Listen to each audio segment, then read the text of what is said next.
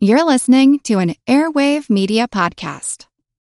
Want to learn how you can make smarter decisions with your money? Well, I've got the podcast for you. I'm Sean Pyles, and I host NerdWallet's Smart Money Podcast. Our show features our team of nerds, personal finance experts in credit cards, banking, investing, and more. And they'll help you make the most of your money while cutting through the clutter and misinformation in today's world of personal finance. You'll get clarity on strategies to help you build your wealth, invest wisely, shop for financial products, and plan for major life events. Listen to NerdWallet's Smart Money Podcast wherever you get your podcasts.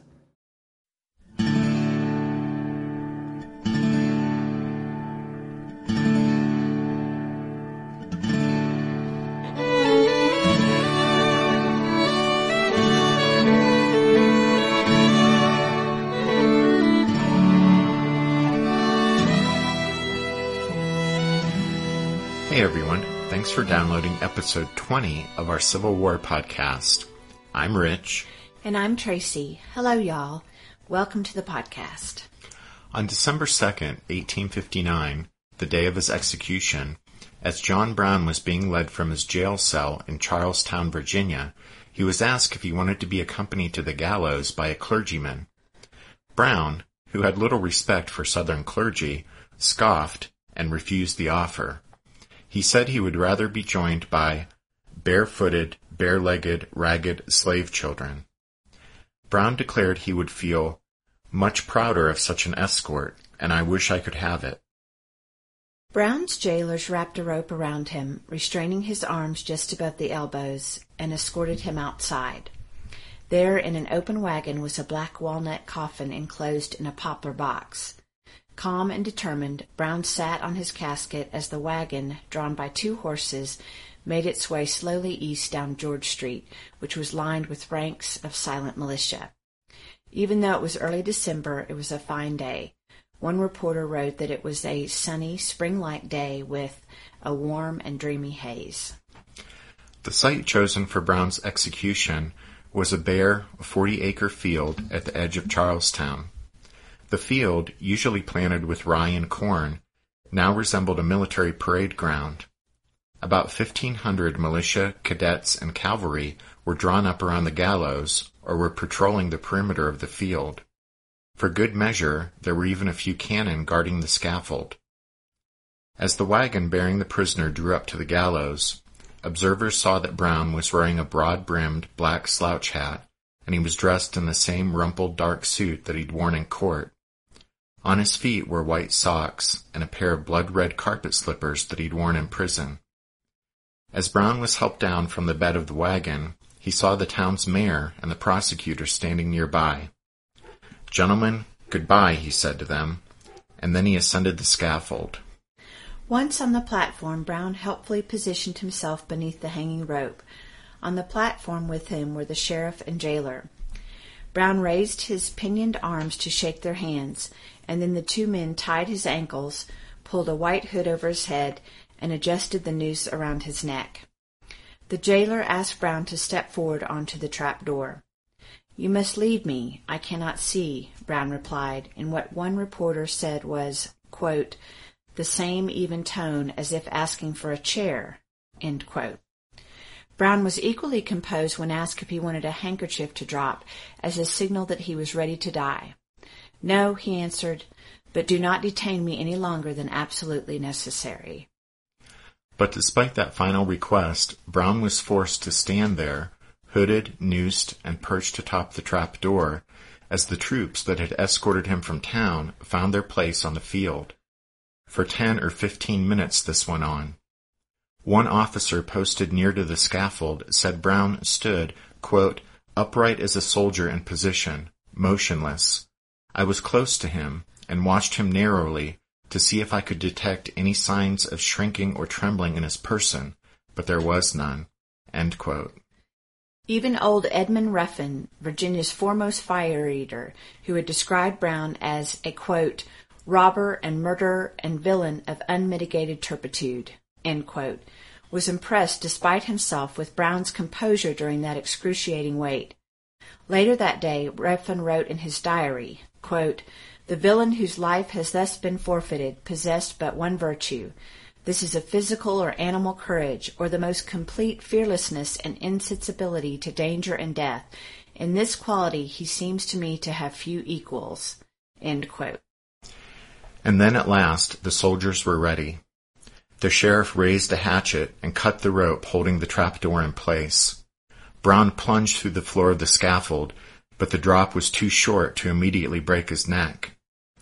One of the military men present, an instructor at VMI named Thomas Jackson, wrote, quote, With the fall, his arms below the elbows flew up, hands clenched, and his arms gradually fell by spasmodic motions. This went on for several minutes, limbs jerking and quivering, until at last the body went slack. Doctors approached the swaying form and held it still while they pressed their ears to the prisoner's chest making sure he was dead. Several teams of physicians did this, and perhaps half an hour passed. Only then, finally, was John Brown's body cut down and placed in the waiting coffin.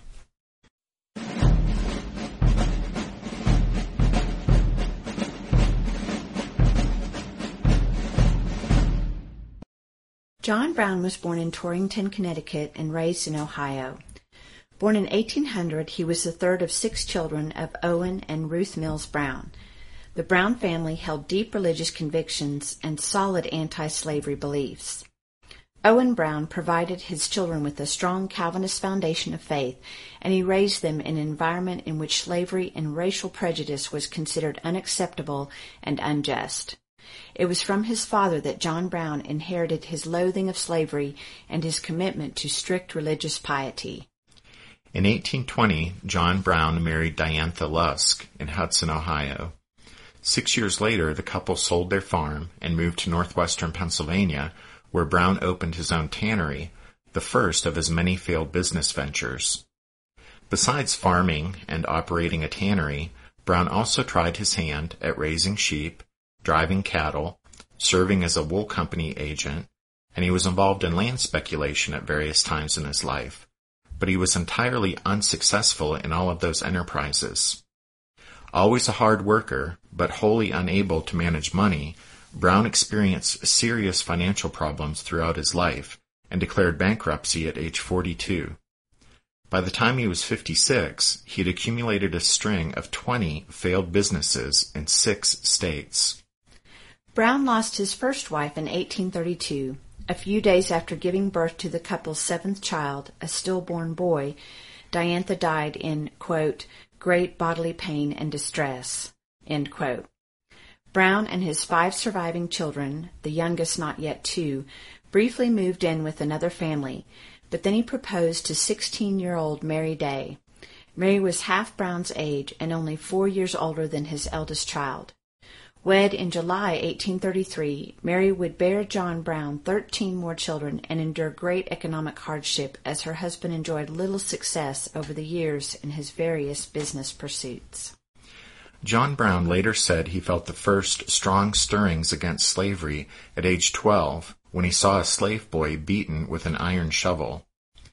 While living in Ohio, Brown, like his father, helped fugitive slaves who were making their way north to Canada on the Underground Railroad.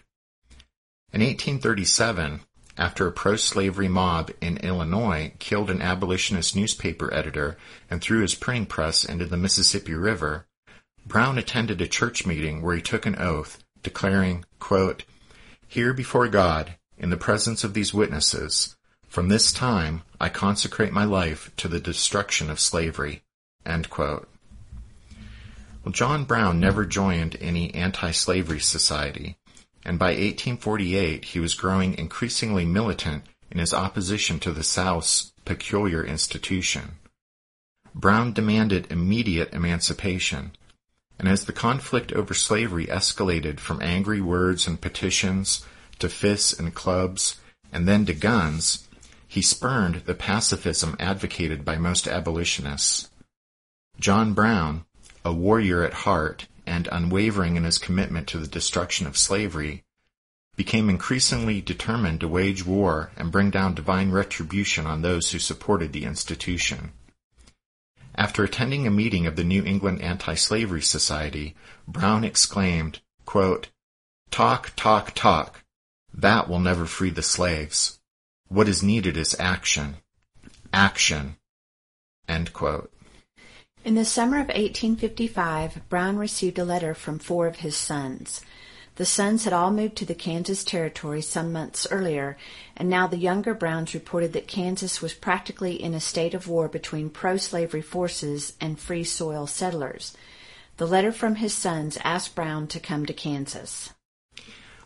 Brown left his wife and youngest children in New York State and traveled with his son Oliver and his son-in-law Henry Thompson to join the others in Kansas.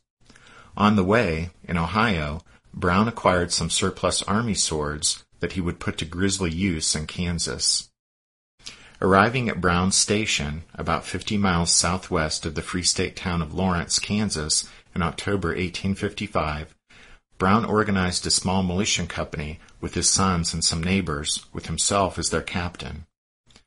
We've talked previously on the podcast, in episode number 12, about John Brown's role in the gruesome massacre of five pro-slavery settlers along Pottawatomie Creek in May 1856. But after that incident, throughout the remainder of that year, Brown and his sons continued to fight in the escalating guerrilla war between the free soil settlers and their pro-slavery adversaries.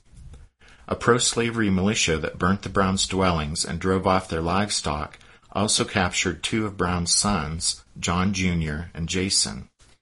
In early June 1856, Brown and his band joined with other Free State fighters to fight a pitched battle against a much larger pro-slavery force. The Battle of Blackjack, as it was called, was a confused half-day clash involving about a hundred combatants. It ended with the surrender of the, pl- the pro-slavery men. Brown's son Salmon and his son-in-law Henry Thompson were both wounded during the engagement. And then, in late August, several hundred pro-slavery fighters attacked the Free State settlement at Osawatomie, where Brown's sister and other family members lived. With just 40 men, Brown led a spirited defense of the settlement, but he was ultimately forced to retreat. Brown's 25-year-old son, Frederick, was killed by the pro-slavery force during their attack on Osawatomie.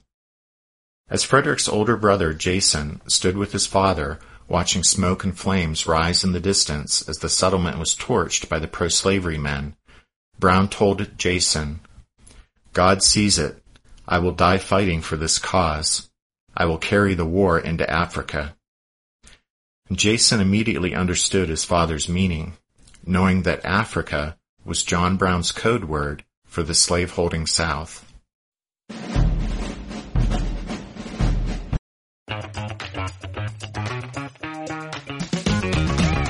Hey there, I'm Dylan Lewis, one of the hosts of Motley Fool Money. Each weekday on Motley Fool Money, we talk through the business news you need to know and the stories moving stocks on Wall Street. On weekends, we dive into the industries shaping tomorrow and host the experts, authors, and executives that understand them. Tune in for insights, a long-term perspective on investing, and of course, stock ideas. Plenty of them. To quote a listener, it pays to listen. Check us out and subscribe wherever you listen to podcasts. Want to learn how you can make smarter decisions with your money? Well, I've got the podcast for you. I'm Sean Pyles and I host NerdWallet's Smart Money Podcast. On our show, we help listeners like you make the most of your finances. I sit down with NerdWallet's team of nerds, personal finance experts in credit cards, banking, investing, and more. We answer your real-world money questions and break down the latest personal finance news. The nerds will give you the clarity you need by cutting through the clutter and misinformation in today's world of personal finance. We don't promote get rich quick schemes or hype unrealistic side hustles. Instead, we offer practical knowledge that you can apply in your everyday life. You'll learn about strategies to help you build your wealth, invest wisely, shop for financial products, and plan for major life events. And you'll walk away with the confidence you need to ensure that your money is always working as hard as you are. So turn to the nerds to answer your real world money questions and get insights that can help you make the smartest financial decisions for your life. Listen to NerdWallet's Smart Money Podcast wherever you get your podcasts. Hey everyone. I just wanted to break in here and let you know that the only voice you'll hear from this point on in this episode will be mine. That's because Tracy's work schedule was affected by the snowstorm that has rolled through here in Colorado, but I wanted to get this episode out today for all of you, so that means you're stuck with just me. Uh, sorry about that, but we'll soldier on. Uh, okay, that's all. A year after he entered Kansas, John Brown retreated from that troubled territory, and he left Kansas with some measure of fame or notoriety, depending on your perspective. And then he spent the next three years in pretty much constant motion, shuttling between Kansas, New England, and even Canada, trading on his reputation as a fearless anti-slavery fighter as he tried to raise funds and raise recruits for the strike that he planned to make into the southern heartland of slavery. Exactly when it was that John Brown finally fixed on Harper's Ferry as a target isn't really clear, but it seems he first mentioned it to someone in 1857. John Brown had actually worked as a surveyor in Western Virginia back in 1840, and so even from that date, or maybe from that experience, he may have started to think of moving liberated slaves north up the rugged mountain corridor that linked Pennsylvania to the south. It is known that in the winter of 1847-48, he disclosed a plan to Frederick Douglass that involved using a stronghold in the Appalachian Mountains as a base to free slaves and then funnel them north under cover of the rugged terrain.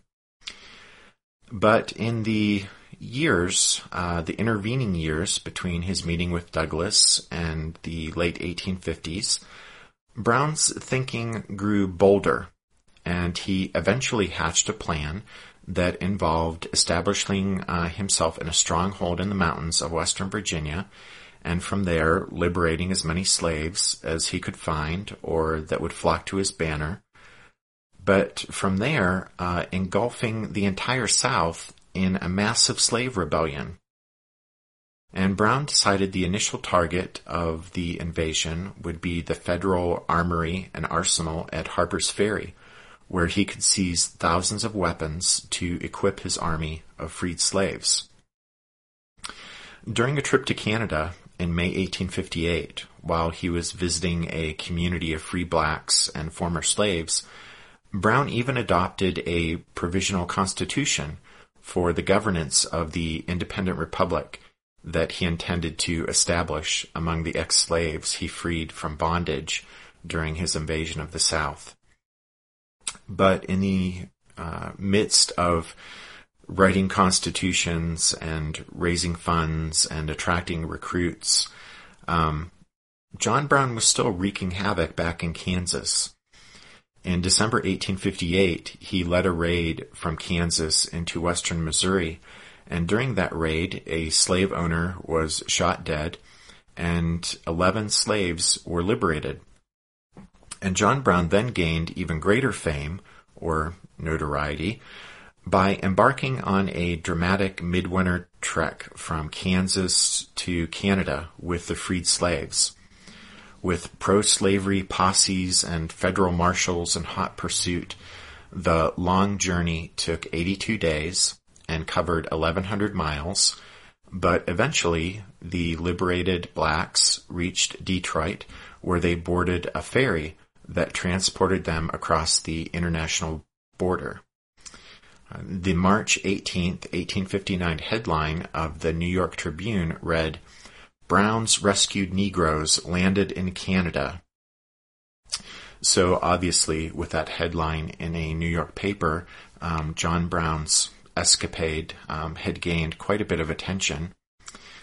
But uh, John Brown's escapade was roundly condemned by Southerners, of course. Um, Amongst some abolitionists, though, it enhanced his reputation as a famous freedom fighter. And six abolitionists in particular came to share John Brown's viewpoint that a strike into the heart of the slaveholding South was a bold and brilliant plan. And this so-called Secret Six were all men of means and standing, and they raised money for John Brown in New England and New York. But John Brown was actually keen to enlist two other abolitionists in his cause. He met with Harriet Tubman during one of his trips to Canada, and while she apparently expressed encouragement for his scheme, that was as far as her support went. And then John Brown met with uh, Frederick Douglass in southern Pennsylvania in the summer of 1859. And when John Brown unveiled his bold plan for seizing Harper's Ferry and then provoking a massive slave insurrection throughout the South, uh, Frederick Douglass was shocked. He was taken aback.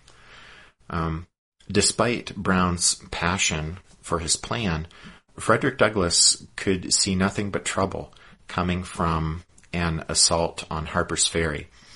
Uh, Douglass was concerned that Brown by opening his campaign with an attack on a federal arsenal would turn public opinion, even in the North, against the anti-slavery cause.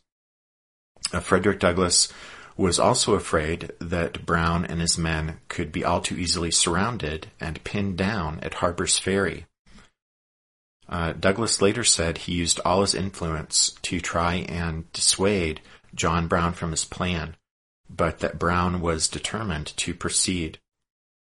Before the two men parted, John Brown appealed one last time to Frederick Douglass to come with him, but Frederick Douglass declined. He later said, quote, All his arguments and all his descriptions of the place convinced me he was going into a perfect steel trap and that once in he would never get out alive. End quote. While having uh, escaped from slavery as a young man, Frederick Douglass's caution can be understood. Um, Douglass knew all too well what his fate would be if he went along and Brown's plan ended in failure.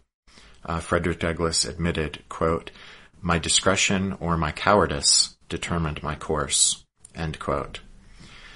Uh, but after listening to the two men debate the matter, one of Frederick Douglass's companions, a fugitive slave named Shields Green, decided to join John Brown. Green was actually the mission's first African American recruit. Uh, but a week or two later, uh, a second black volunteer joined Brown. His name was Dangerfield Newby. Uh, Dangerfield Newby had been freed the year before in 1858 um, after his owner moved to Ohio.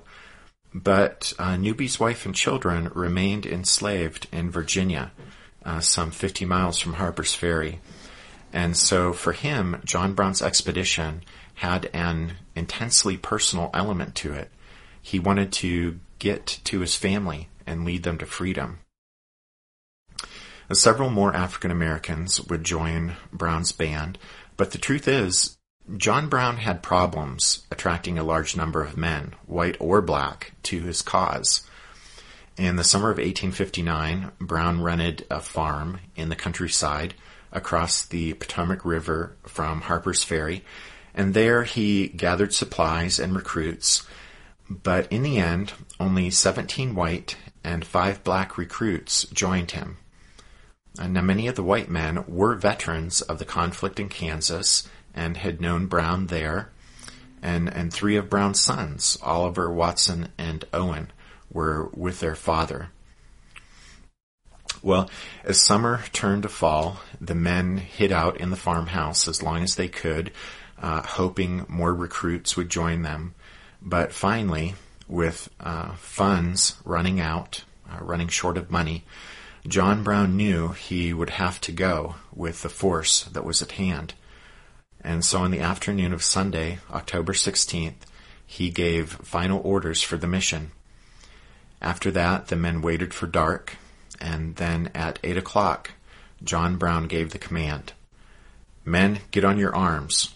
We will proceed to the ferry.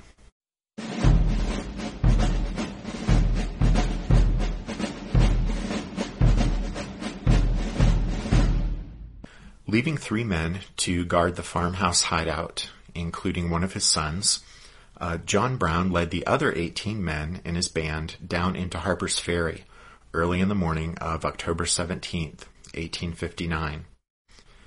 James McPherson, in his book Battle Cry of Freedom, points out that when Brown finally put his plan into action, quote, He did so without previous notice to the slaves he expected to join him, without rations, without having scouted any escape routes from Harper's Ferry, with no apparent idea of what to do after capturing the armory buildings.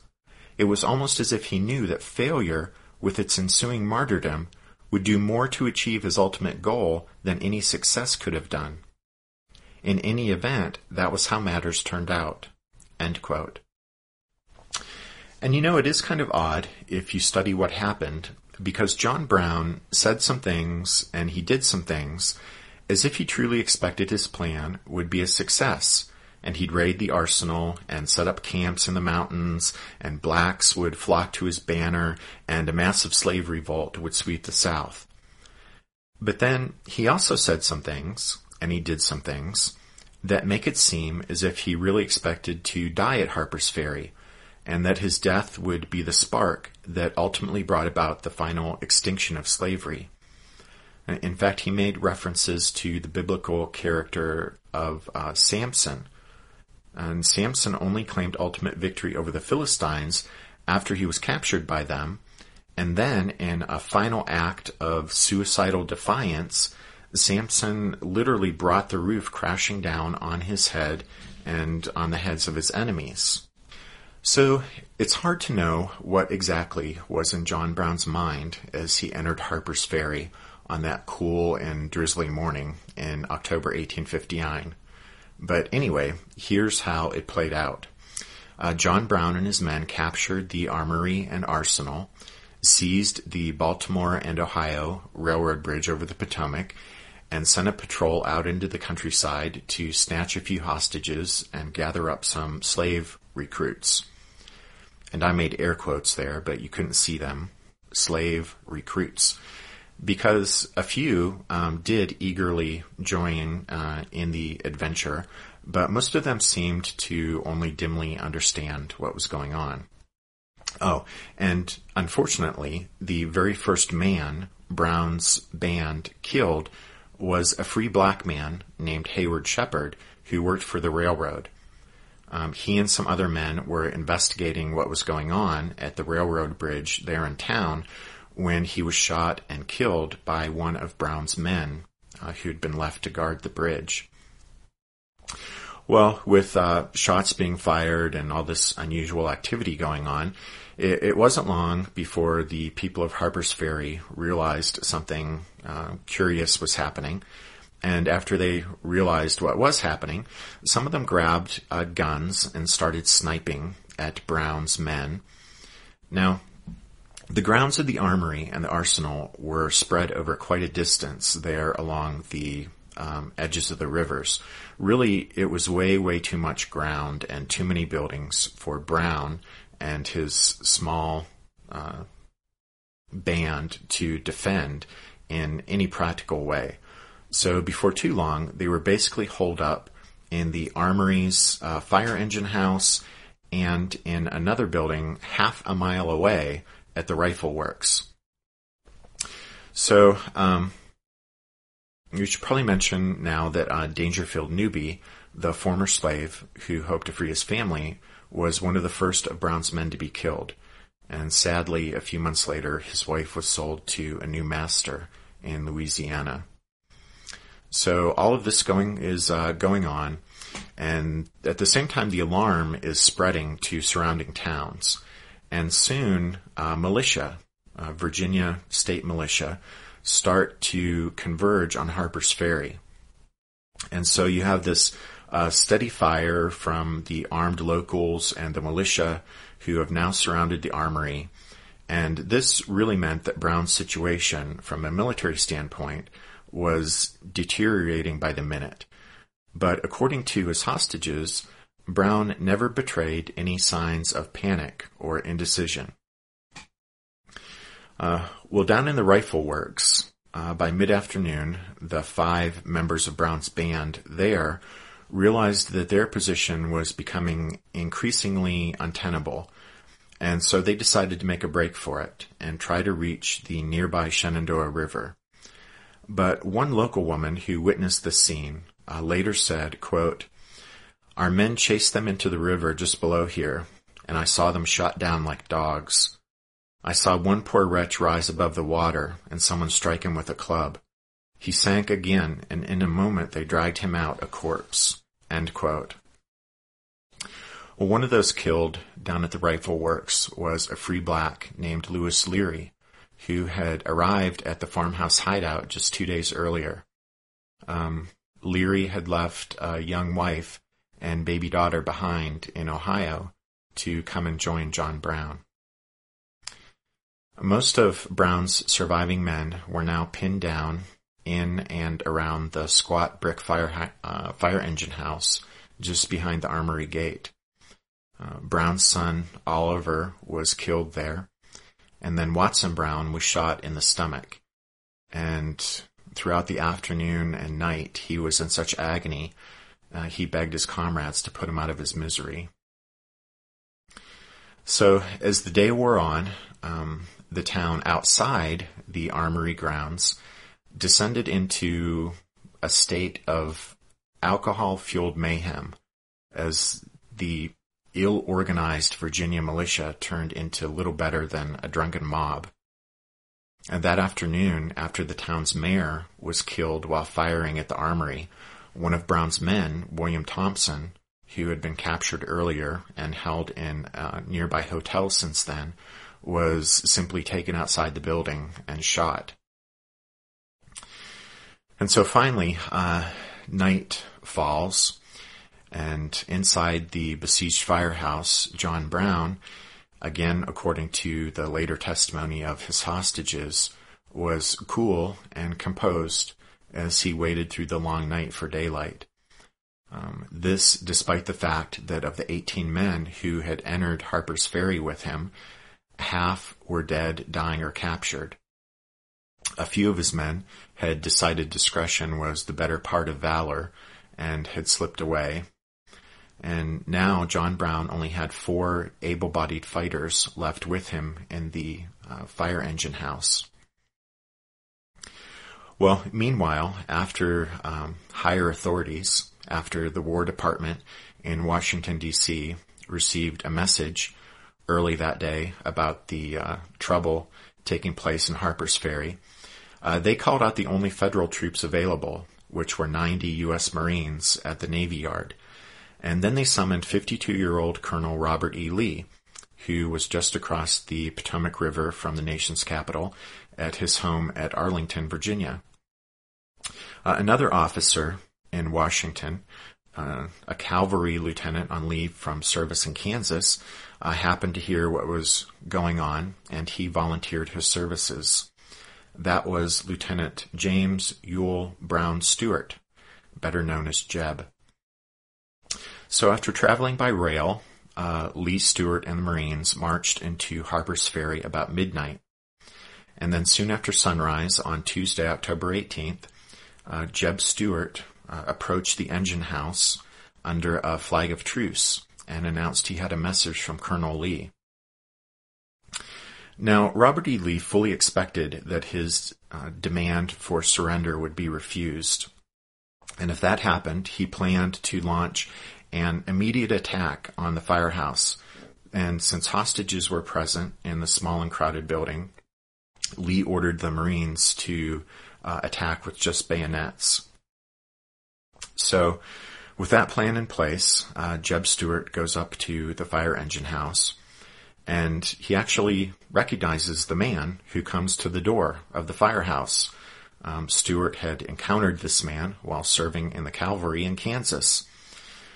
And after confirming that the man was indeed John Brown, Stuart said, This is a bad business you are engaged in, Captain.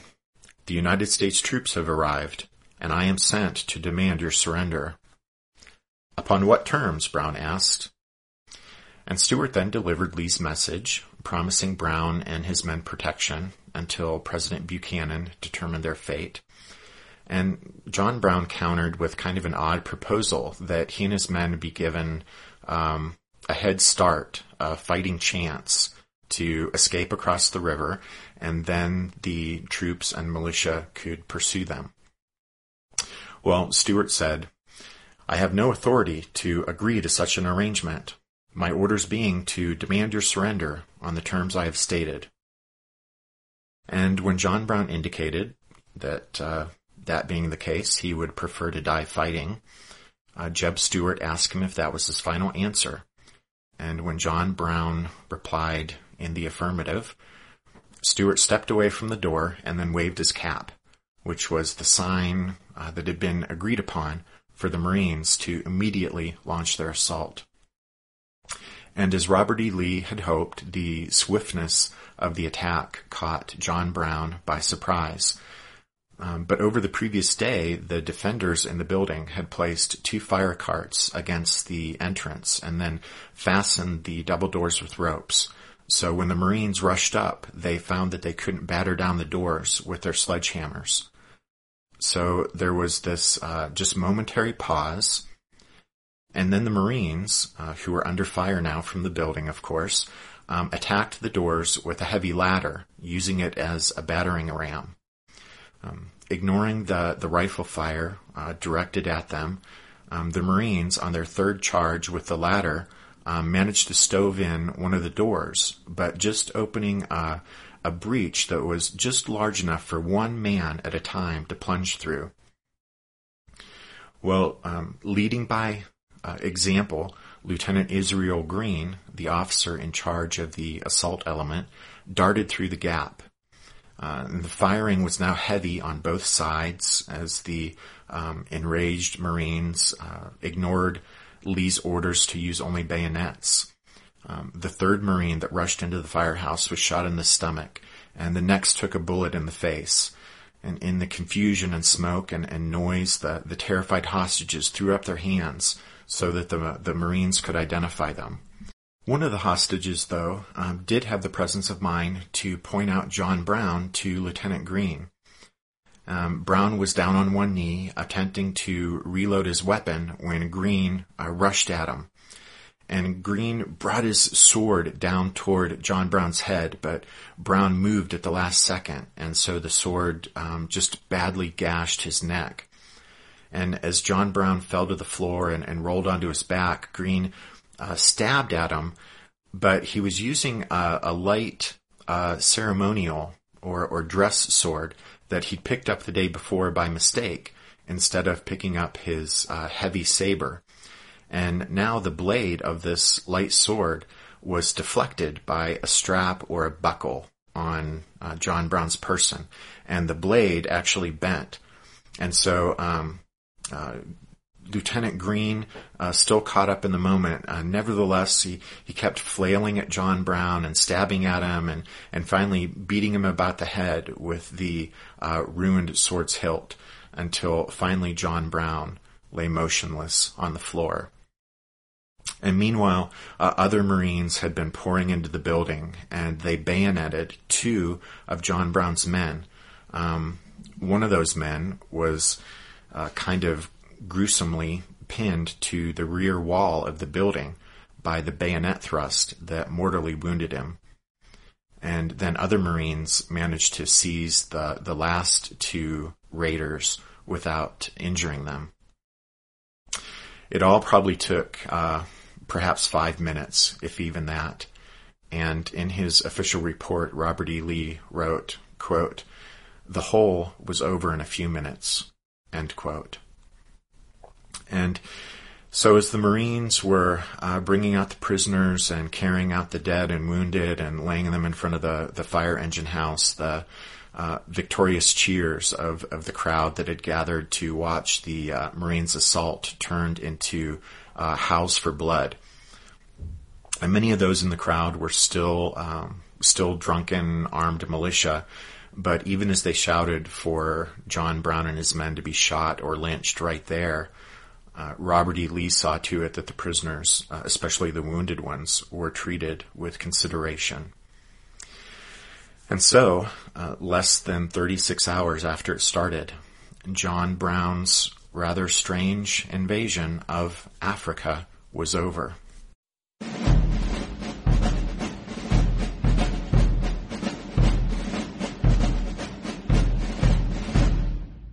It may have seemed a bit macabre for us to start the show with that account of John Brown's hanging, But we actually thought that that would be an appropriate way to set the stage for this episode, since it was really in the aftermath of the assault on Harper's Ferry, especially in the time between his sentencing and his execution, that John Brown scored his, his greatest victory.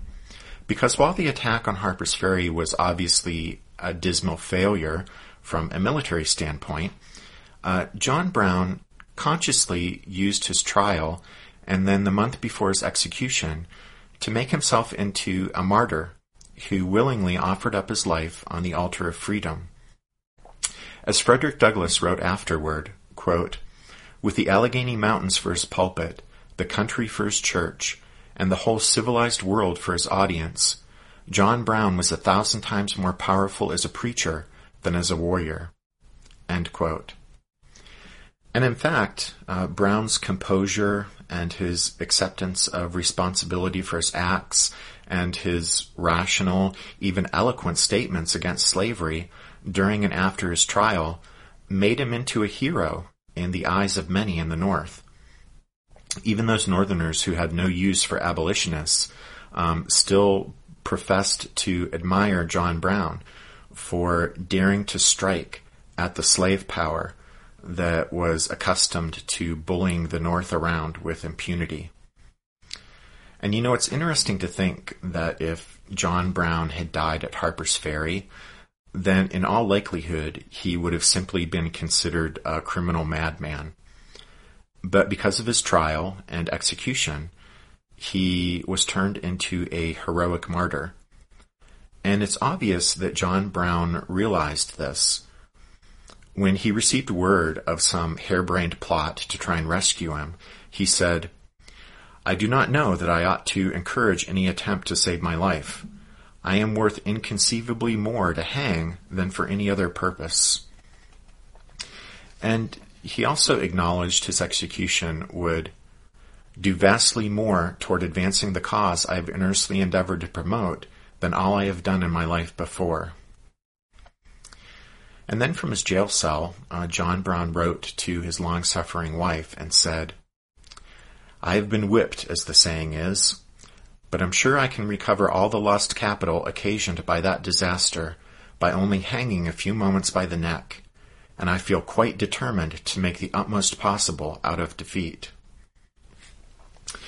And then at his sentencing, uh, John Brown said, quote, I deny everything but what I have all along admitted of a design on my part to free slaves had I interfered in the matter which I admit in behalf of the rich, the powerful, the intelligent, the so-called great, every man in this court would have deemed it an act worthy of reward rather than punishment. The court acknowledges too, as I suppose, the validity of the law of God. I see a book kissed, which I suppose to be the Bible, or at least the New Testament, which teaches me that all things whatsoever I would that men should do to me, I should do even so to them. It teaches me further to remember them that are in bonds, as bound with them. I endeavored to act up to that instruction. Now, if it is deemed necessary that I should forfeit my life for the furtherance of the ends of justice, and mingle my blood further with the blood of my children, and with the blood of millions in this slave country whose rights are disregarded by wicked, cruel, and unjust enactments, I say, let it be done. If some Southerners uh, were impressed despite themselves with John Brown's courage and composure and bold words while imprisoned, most of them still gladly damned him to the lowest depths of hell for his actions at Harper's Ferry. And that's because Brown's attack on Harper's Ferry and his plan to incite a massive slave revolt throughout the region touched a a raw nerve that lay near the heart of the South's peculiar institution. You see, Southern whites like to proclaim that their slaves were well treated and downright cheerful in their servitude. But at the same time, most Southern whites also lived in mortal fear that their slaves would rise up and murder them in their beds if given half a chance. And so the news of John Brown's assault on Harper's Ferry sent a wave of fury and shock and outrage through the slaveholding states. When documentation was found back at the farmhouse hideout that implicated the Secret Six in their support of Brown's scheme, uh, Southerners spun that out and became convinced that Brown's actions were just the tip of the iceberg and that an elaborate and thoroughly organized conspiracy existed in the North designed to promote violent and bloody slave insurrections throughout the South. As if that wasn't bad enough, uh, then Southerners were absolutely incensed at the reaction of many Northern communities on the day of John Brown's execution.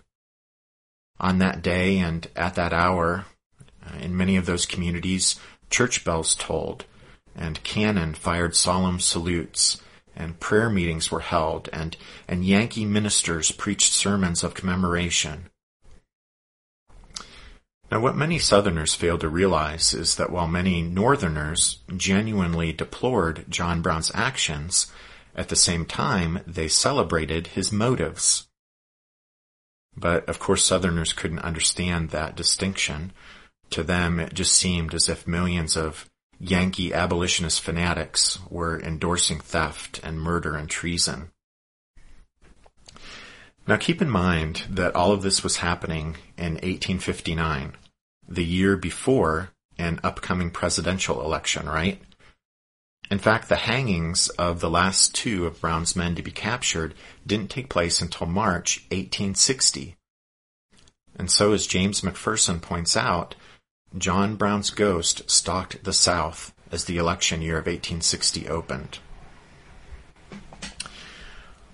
Well, and so here's the the takeaway from all of this. It's that at a pivotal time in American history, John Brown's attack on Harper's Ferry widened the sectional divide that had already been steadily opening up between North and South. And as the presidential campaign of 1860 geared up, the prospect of a Republican president sitting in the White House caused fear and uncertainty among many people in the slaveholding states. Fear and uncertainty that an abolition minded North would turn loose more fanatics like John Brown upon the South. And so it can be said uh, that the ultimate legacy of John Brown for Southerners was the message that the North could not be trusted when it came to the institution of slavery. And this was a belief that would have tragic consequences when the Republican candidate did indeed win the presidential election of 1860. Uh, one final note, literally, as we wrap things up.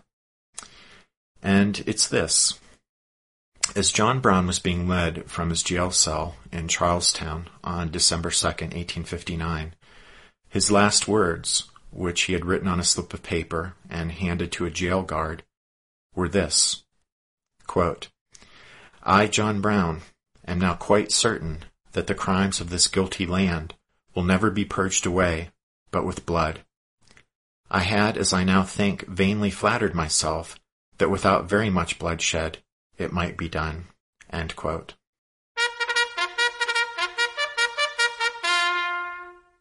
That means it's time for this episode's book recommendation.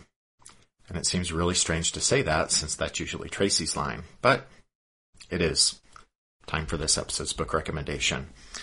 And our recommendation this time is a book called Midnight Rising John Brown and the Raid That Sparked the Civil War and it's written by Tony Horwitz. Uh, some of you may recognize Mr. Horwitz's name from an earlier book, Confederates in the Attic, which was uh, an entertaining and enlightening read. And uh, I highly recommend this book of his, Midnight Rising.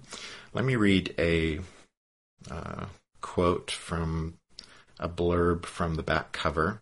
Let's stick with James McPherson. So James McPherson says, Tony Horwitz's gifts as a vivid narrator of dramatic events are on full display in this story of John Brown's wars in Kansas and his climactic Harper's Ferry raid in 1859. Brown's family and the men who joined him in those fights against slavery receive a more fully rounded treatment than in any other account. Of special note is the discussion of Brown's self-conscious emulation of Samson by pulling down the Temple of Bondage and dying a martyr in its ruins. So that's Midnight Rising by Tony Horwitz. And as always, you can find all of our book recommendations on the podcast website, which is at www.civilwarpodcast.blogspot.com. And uh, what's next? iTunes. Uh, if you enjoy the podcast, please consider leaving us a five star review on iTunes and also subscribing to the podcast. Uh, both of those things help other people uh, find the podcast on iTunes. And I wanted to mention we received in the past week or so uh, an email from an English listener and said he enjoyed the podcast and was listening to it on the website, but was having trouble finding it on iTunes. And was it, in fact, on the British iTunes? I thought to myself, hmm, I didn't know there was a British iTunes, but it turns out there is. And we're on it. Um, so, uh, helped that uh, guy find us on the British iTunes. And as I checked out that site, I realized that our British listeners have given us a lot of really great reviews that Tracy and I didn't know anything about since we didn't know there was a British iTunes. But uh, we we thank you guys for for those reviews that you've left us on British iTunes. Um, so whether you're a U.S. listener or a British listener uh, or listening to us anywhere else in the world, um, please consider leaving us uh, a review on iTunes. We appreciate each and every one. All right. Um, sorry, so sorry. This has been kind of a disjointed episode, but next time Tracy will be back. And next time we'll be talking about Abraham Lincoln's Cooper Union speech in New York City, which uh, helped propel him to the Republican presidential nomination. All right. Thanks for listening to this episode uh, of the Civil War, 1861 to 1865, a history podcast. I hope you'll still join us again next time, despite my rambling. Um, but until then, take care. Thanks everyone. Bye.